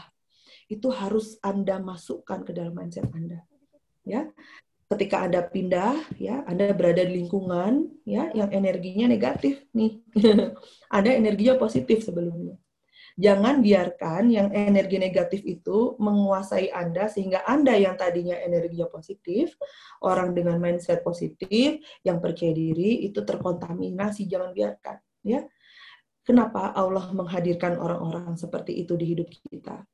Supaya kita tahu dan belajar, oh ini orang yang tidak baik untuk jadi teman saya. Ya, tidak akan dia aku akrapin gitu loh, tidak akan dia aku jadikan orang kepercayaan. Tapi berbuat baik sama semua orang harus loh ya. Kita pilih-pilih teman, maksudnya pilih di agama kan kita suruh pilih-pilih teman. Tapi bukan memilih-milih baik sama orang nggak boleh pilih-pilih, baik sama orang tidak boleh pilih-pilih. Tapi untuk jadi teman, artinya apa sih teman itu? Orang yang kita percaya, orang yang kita akrabi, ya, yang kita beraktivitas, berbagi rasa, berbagi pikir itu bersama dia, itu memang harus milih kita, ya, harus milih. Tapi berbuat baik tidak boleh pilih-pilih. Artinya apa? Oh, kita jadi tahu di lingkungan ini ada orang-orang yang begini nih, ya, yang punya standar ya keren atau tidak kerennya seseorang, standar standar baik buruknya seseorang dilihat dari penampilannya, fisiknya, ya. Dan kita punya mindset ya nggak gitu dong nilai orang gitu kan. Dan aku oke-oke aja sih, nggak apa-apa. Memang e, di matamu standar kecantikan mungkin langsing, tapi di mataku yang bongsor itu yang cantik gitu ya. Di matamu standar kecantikan itu mungkin yang kulitnya putih, tapi bagiku bukan yang kulitnya putih. Bagiku adalah yang hatinya putih, ya, yang akhlaknya baik, ya. Sehingga apa? Sama Allah dihadirkan ada manusia-manusia seperti itu supaya kita langsung, oh, ini kawasan yang, ya, kawasan yang aku tidak boleh dekat akrab sama orang ini nih, tapi berbuat baik tetap harus ya, tidak tidak menjahati balik loh maksudnya, ya. Dan kita, ya, fokus aja sama teman-teman yang eh, apa namanya menyukai kita. Ya, di kategori yang tepat, yaitu apa? Di kepribadian kita. Maka fokus saja berbuat baik. Fokus berkepribadian positif. Ya, abaikan yang negatif-negatif, yang membuli tersebut.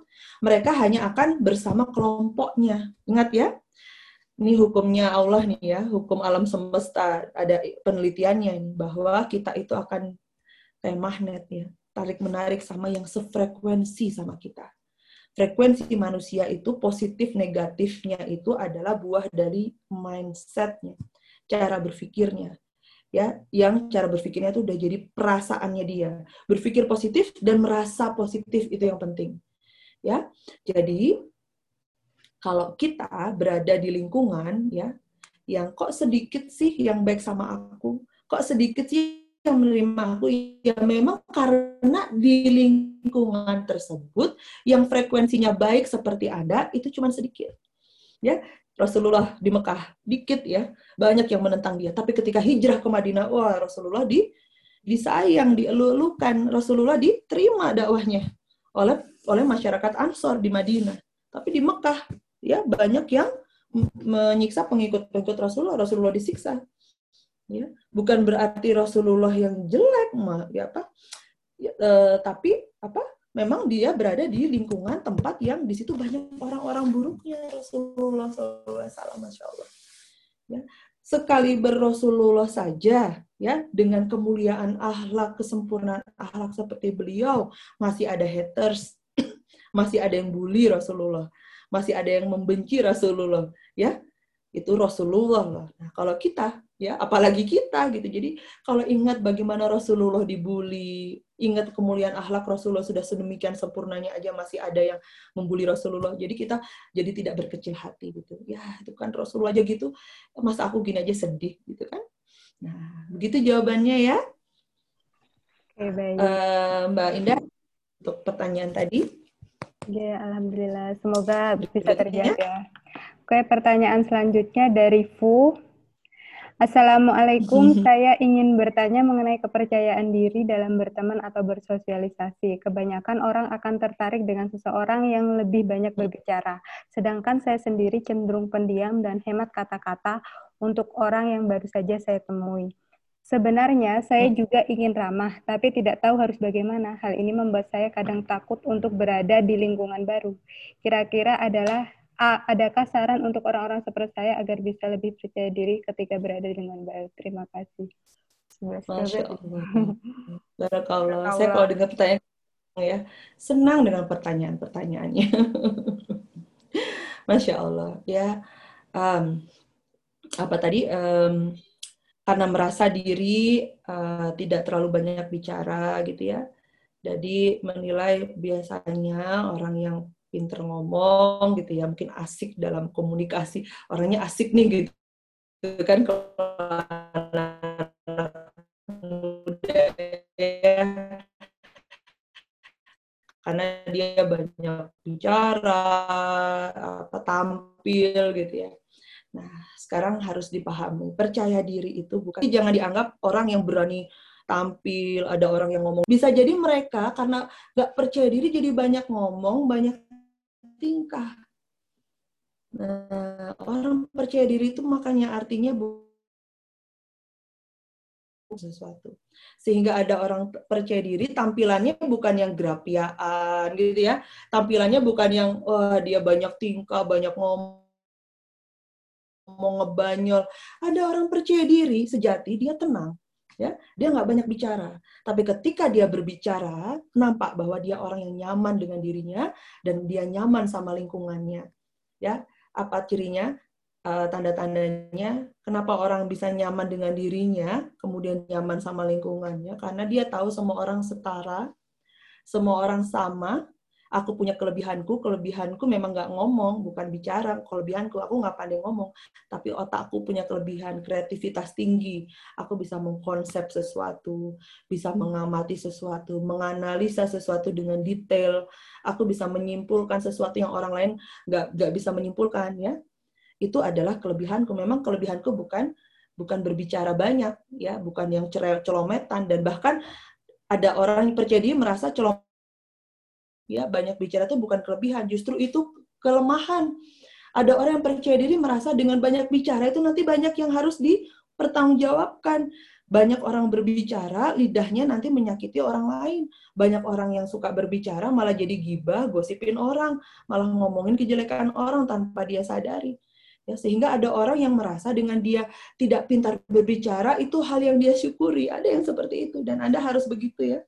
Merasa bersyukur bahwa aku bukan orang yang yang suka ngomong ya, karena rata-rata perempuan itu hal yang paling tidak disukai laki-laki dari perempuan ya, dari statistiknya adalah karena kita tuh celometan ya. Jadi kalau kita dinilai sebagai orang yang nggak banyak bicara, perempuan nggak banyak bicara itu sedikit loh, berarti Anda masuk dalam kategori perempuan-perempuan istimewa ya. Kalau ada perempuan ya yang tanya ya, insya Allah ini perempuan semua ya ya itu ya. Jadi eh, makanya sekali lagi benahi patokan kita dalam menilai segala sesuatu ya, yang berkualitas atau tidak berkualitas, yang baik atau yang buruk, yang keren atau tidak keren, yang jelek atau yang cantik, itu dibenahi, bukan patokannya manusia yang fana, terbatas. Manusia itu terbatas, lemah, fana artinya nggak kekal ya, dan terbatas. Ya, tidak bisa dijadi patokan umum seluruhnya begitu. Ya, di tadi kan saya contohkan ada suku A ya, patokan cantiknya lehernya panjang. Di di kita di, di kota ada leher panjang pasti dibilang jelek kan, ditakuti kan. Nah, pakai patokan yang secara semuanya bisa menerima, itu patokan dari Allah. Di ilmu psikologi aja begitu. Personality itu yang harus diperbaiki. Ketika akhlak, kepribadian, personality itu positif, itu cantik, itu baik, maka kamu akan ternampak menarik abadi, ya. Cantik abadi, ganteng abadi, kelihatan oke okay abadi, ya. Nah itu makanya harus dipupuk tuh, ya. Belajar, ya, dari kehidupan untuk apa? Cuek sama patokan manusia, sama penilaian manusia. Manusia itu banyak merasakan kesedihan karena terlalu peduli sama omongan atau penilaian manusia. Itu pegang ya. Yang membuat kita tuh sering sedih dan menderita karena terlalu mendengarkan penilaian orang, terlalu pakai patokan orang. Kita apakah berarti kayak gitu nggak nggak bisa dikritik, Bu Dian? Bukan, beda. Orang yang uh, open-minded, ya, itu adalah orang yang terbuka. Misalnya ada orang yang mengkritik dia, ya, kita mengevaluasi. Ya. Uh, aku dan itu ditentang kepribadian ya dalam hal kita memperbaiki diri ya. Yang utama kan kepribadian yang membuat manusia merasa uh, hidupnya happy atau nggak happy itu kepribadian kita loh. Ketika orang mengkritik kepribadian kita, nah itu kita dengarkan ya. Kamu kayaknya terlalu suka ngomongin diri sendiri deh. Nah itu kita dengarkan bukan ditolak. Oh iya ya, mungkin aku harus harus mengevaluasi sepertinya iya gitu ya.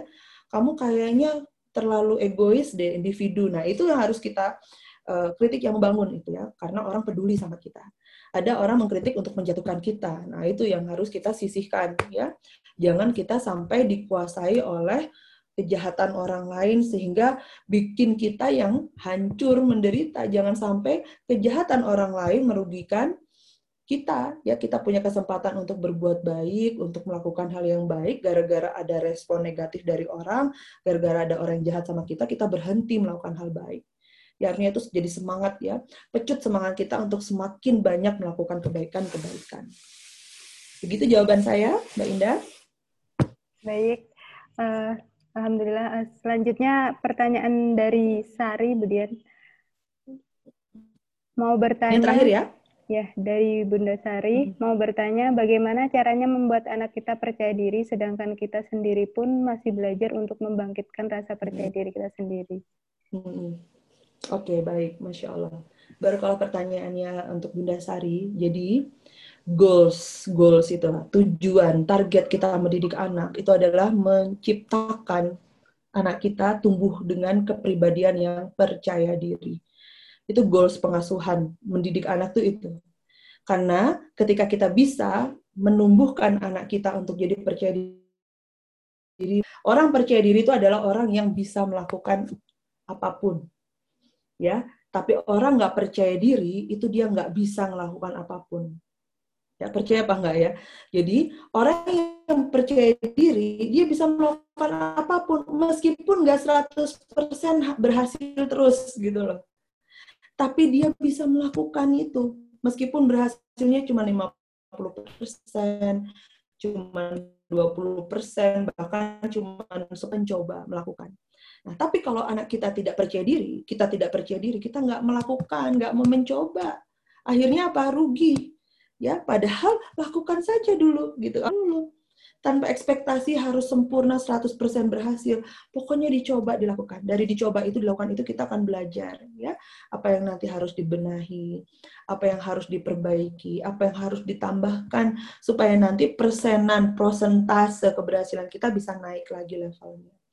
Ya, ketika anak kita percaya diri, ya, dia akan survive di kehidupan, ya, menjadi anak yang survive. Apa survive itu? Uh, bertahan. Karena manusia yang uh, pemenang sejati adalah orang yang bisa beradaptasi di segala situasi, orang yang bisa beradaptasi di segala kondisi, dan itu bisa dilakukan oleh orang yang punya rasa percaya diri. Makanya sangat penting sebagai hamba Allah kita memupuk keimanan dan ketakwaan kepada Allah. Itu yang harus dipupuk. Karena semakin beriman seseorang, semakin takwa seseorang, semakin dia cinta dan takut hanya kepada Allah, dan semakin dia tunduk taat kepada Allah. Maka untuk menjadikan anak kita percaya diri, langkah awalnya, kalau itu Anda tanyakan, ya, pupuk rasa iman dan takwa anak-anak kita kepada Allah Subhanahu wa Ta'ala. Buat takwa, di mana patokan benar dan salah, patokan jelek dan dan cantik, patokan sukses atau tidak sukses itu pakai patokannya Allah. Ya, bukan patokannya manusia. Jadi ketika anak kita sudah kenal sama Allah, cinta sama Allah, takut sama Allah, tunduk taat patuh sama Allah, sudah dia sudah berada di rel kehidupan yang lurus. udah di jalan yang lurus. Orang kalau udah di jalan yang lurus itu dapat kemudahan-kemudahan, nggak nyasar lagi, nggak puter balik lagi, nggak habis bensin, ya, karena jalannya udah jelas, jalannya lurus nanti menuju target kita apa, ridhonya Allah, gitu kan. Jadi langkah pertama, didik anak-anak kita untuk menjadi anak-anak yang kenal sama Allah, nanti jadi cinta sama Allah, takut sama Allah, dan taat tunduk patuh kepada kepada Allah, itu untuk memupuk percaya diri. Dan kita pun bareng-bareng ya, jangan jangan minder, aku juga lagi masih memupuk rasa percaya diri ya. Percaya diri akan tumbuh ketika kita semakin kenal sama Allah. Kenapa? Karena segala patokan-patokan ya yang fana, terbatas dan lemah itu sudah semakin membuat kita tidak penting lagi itu. Ya. Manusia mau nilai kok uh, apa namanya sudah umur kepala empat belum kawin-kawin, orang kalau nggak beriman akan cemas dengan kondisi itu. Ya. Tapi kalau orang yang beriman, nggak apa-apa, belum ada jodohku, memang belum dikasih sama Allah ya. Tapi aku akan semangat, optimis ya, nanti akan ada jodohnya. Sebentar lagi Allah akan kasih. Nah, ada orang yang belum punya anak ya. Belum punya anak ya sampai berapa tahun akan cemas, akan sedih sama penilaian orang, takut ditanya belum punya anak ya, apa anaknya berapa, itu takut sekali. Ya kenapa? Karena patokan baik buruk hidupnya itu patokannya manusia, bukan patokan Allah.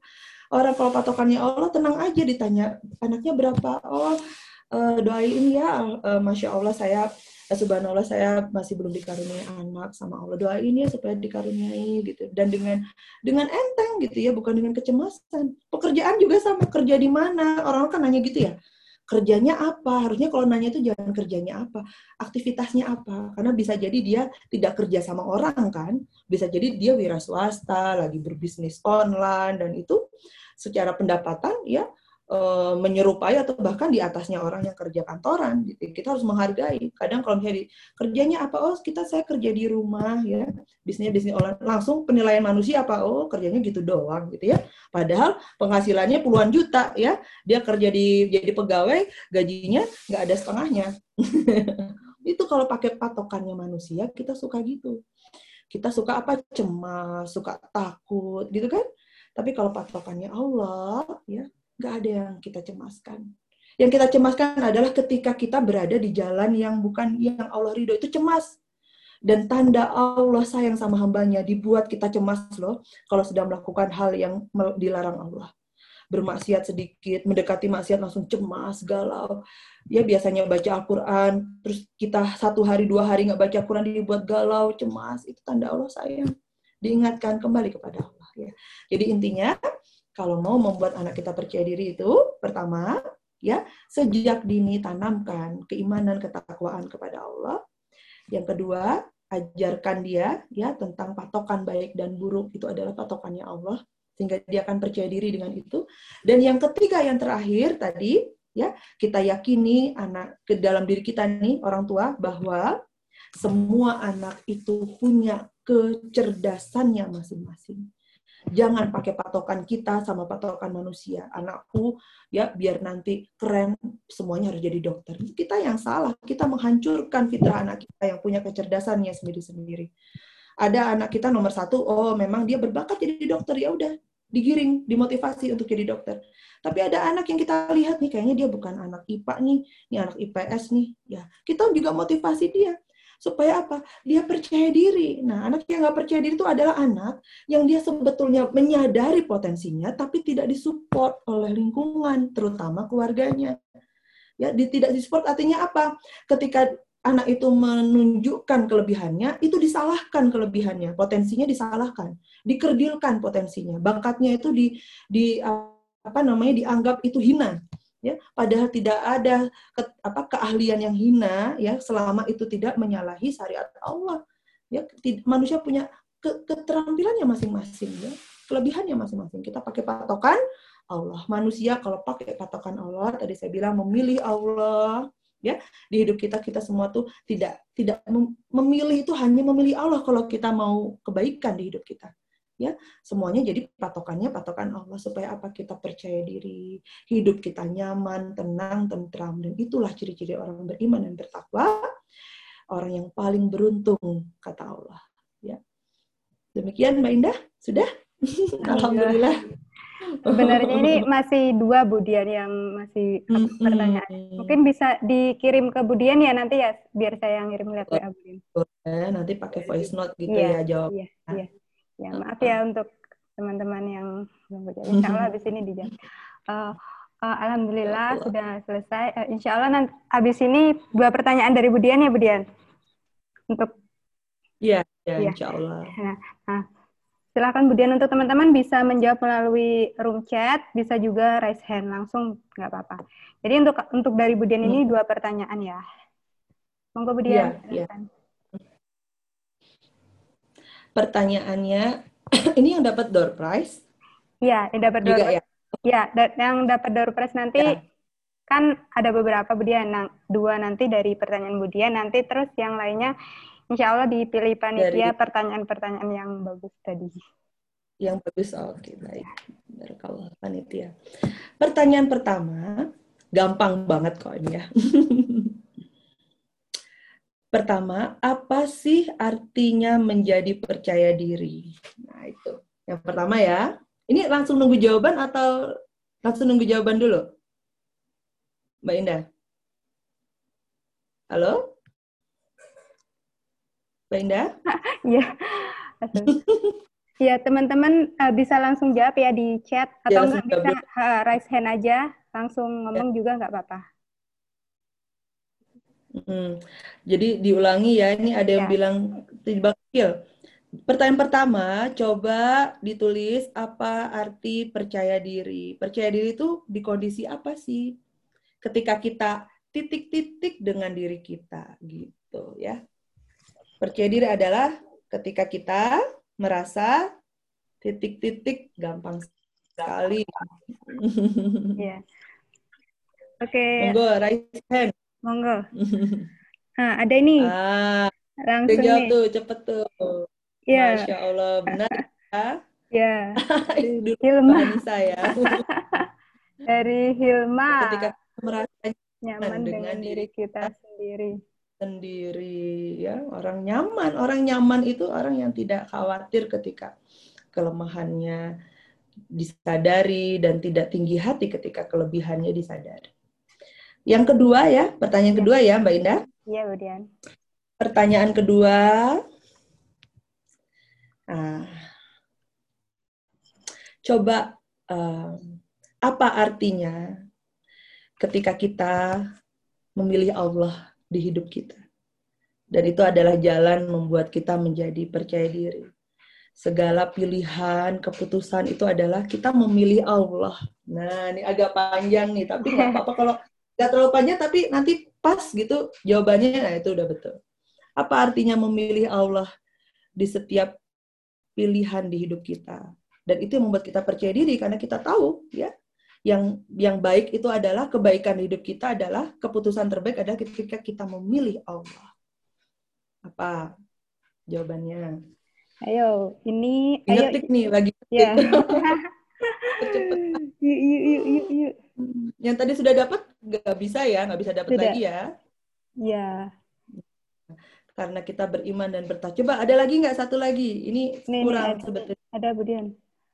Ini. Sebentar, sebentar saya baca Jadi, ya. Ya. Uh, nah, kurang, kurang. Ada lagi, ayo, kurang, kurang. Ayo, ayo masih ada kesempatan. hmm. Mm-mm.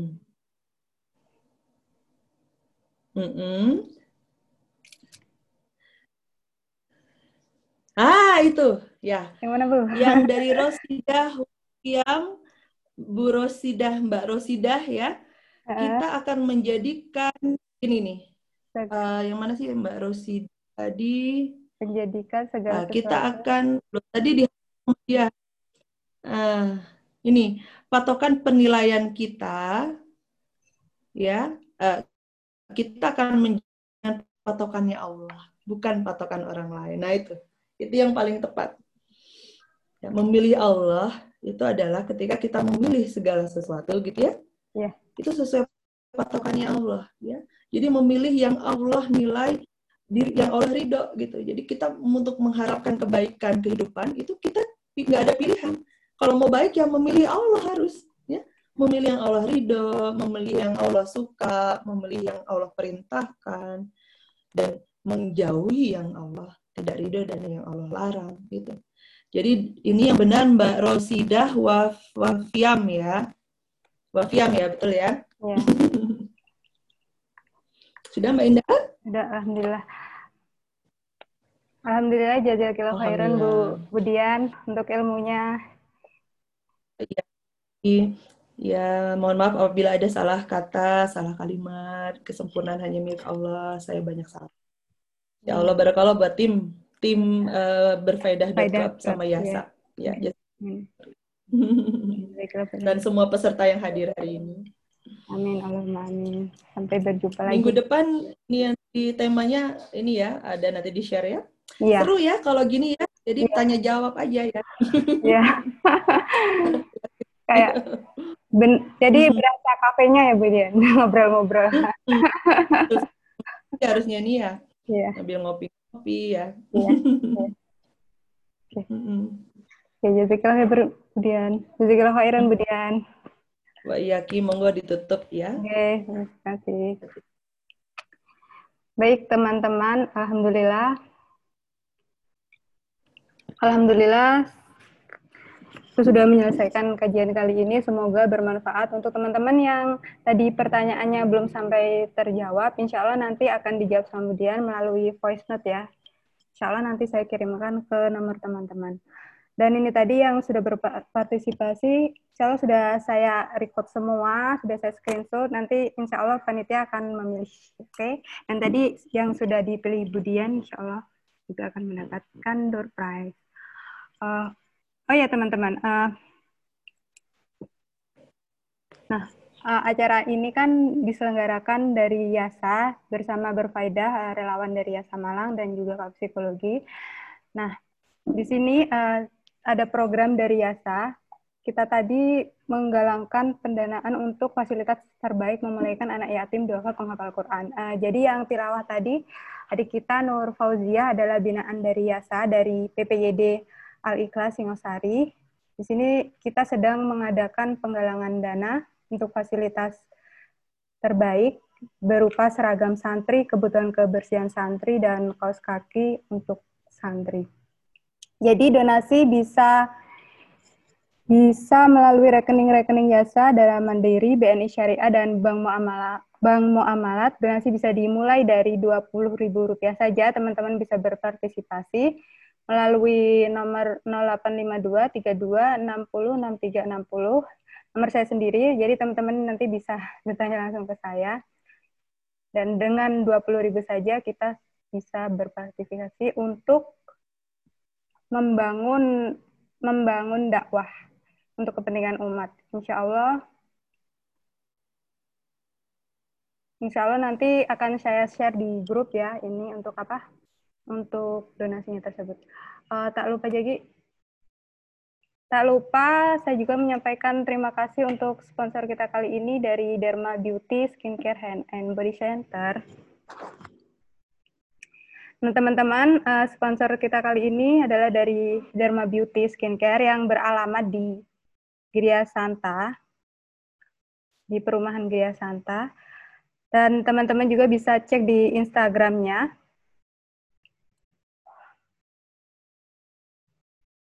Afwan.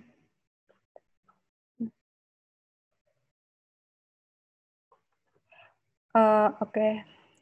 Instagram dari Derma Beauty, Derma Beauty Skincare, der, at Derma Beauty S C. Beralamat di Jalan Gria Santa sembilan belas, Blok J empat dua satu, arah Permata Jingga, Kota Malang. Untuk teman-teman yang ingin bertanya lebih lanjut, bisa menghubungi saya. Insya Allah nanti juga kami share di, di grup. Baik teman-teman, insya Allah nanti untuk door prize-nya saya hubungi ya, satu persatu. Dan saya ucapkan banyak terima kasih untuk teman-teman yang udah hadir. Dan jangan lupa insya Allah kita tetap belajar lagi untuk bulan depan, untuk tema-tema yang berkelanjutan tentunya. Insya Allah nanti di-share satu pekan sebelum acara, di-share. Dan kalau teman-teman merasa kegiatan ini bermanfaat, bisa disarankan ke teman-teman yang lainnya supaya ikut berpartisipasi. Saya mengucapkan terima kasih banyak dan juga saya mengucapkan eh, mohon maaf bila banyak kesalahan dari saya pribadi, kemudian dari panitia. Tak lupa kajian kali ini kita ucapkan dengan apa? Kita sempurnakan dengan bacaan hamdalah dan juga doa kafaratul majelis. Alhamdulillah, alhamdulillahirobbilalamin. Baik, terima kasih teman-teman. Saya tutup dulu ya. Assalamualaikum warahmatullahi wabarakatuh. Waalaikumsalam warahmatullahi wabarakatuh.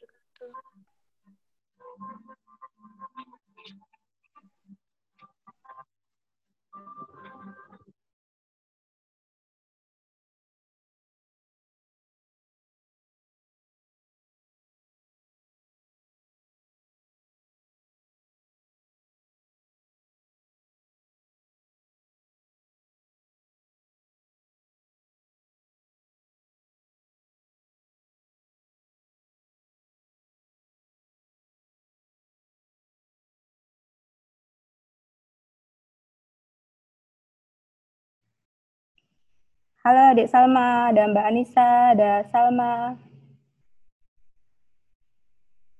Hai. Hai.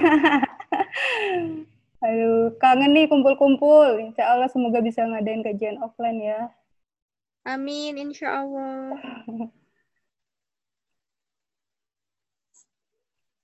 Salma belum di Malang ya? Mbak Anissa? Halo, halo Mbak, Assalamualaikum. Halo Mbak. Hai, apa kabarnya Salma? Apa kabar Mbak? Alhamdulillah baik. Jadi reuni begini Mbak di kelas ini. Ya Allah, kangen kekajian ya. Makasih Mbak. Sukses acaranya. Alhamdulillah banget, kangen banget Mbak.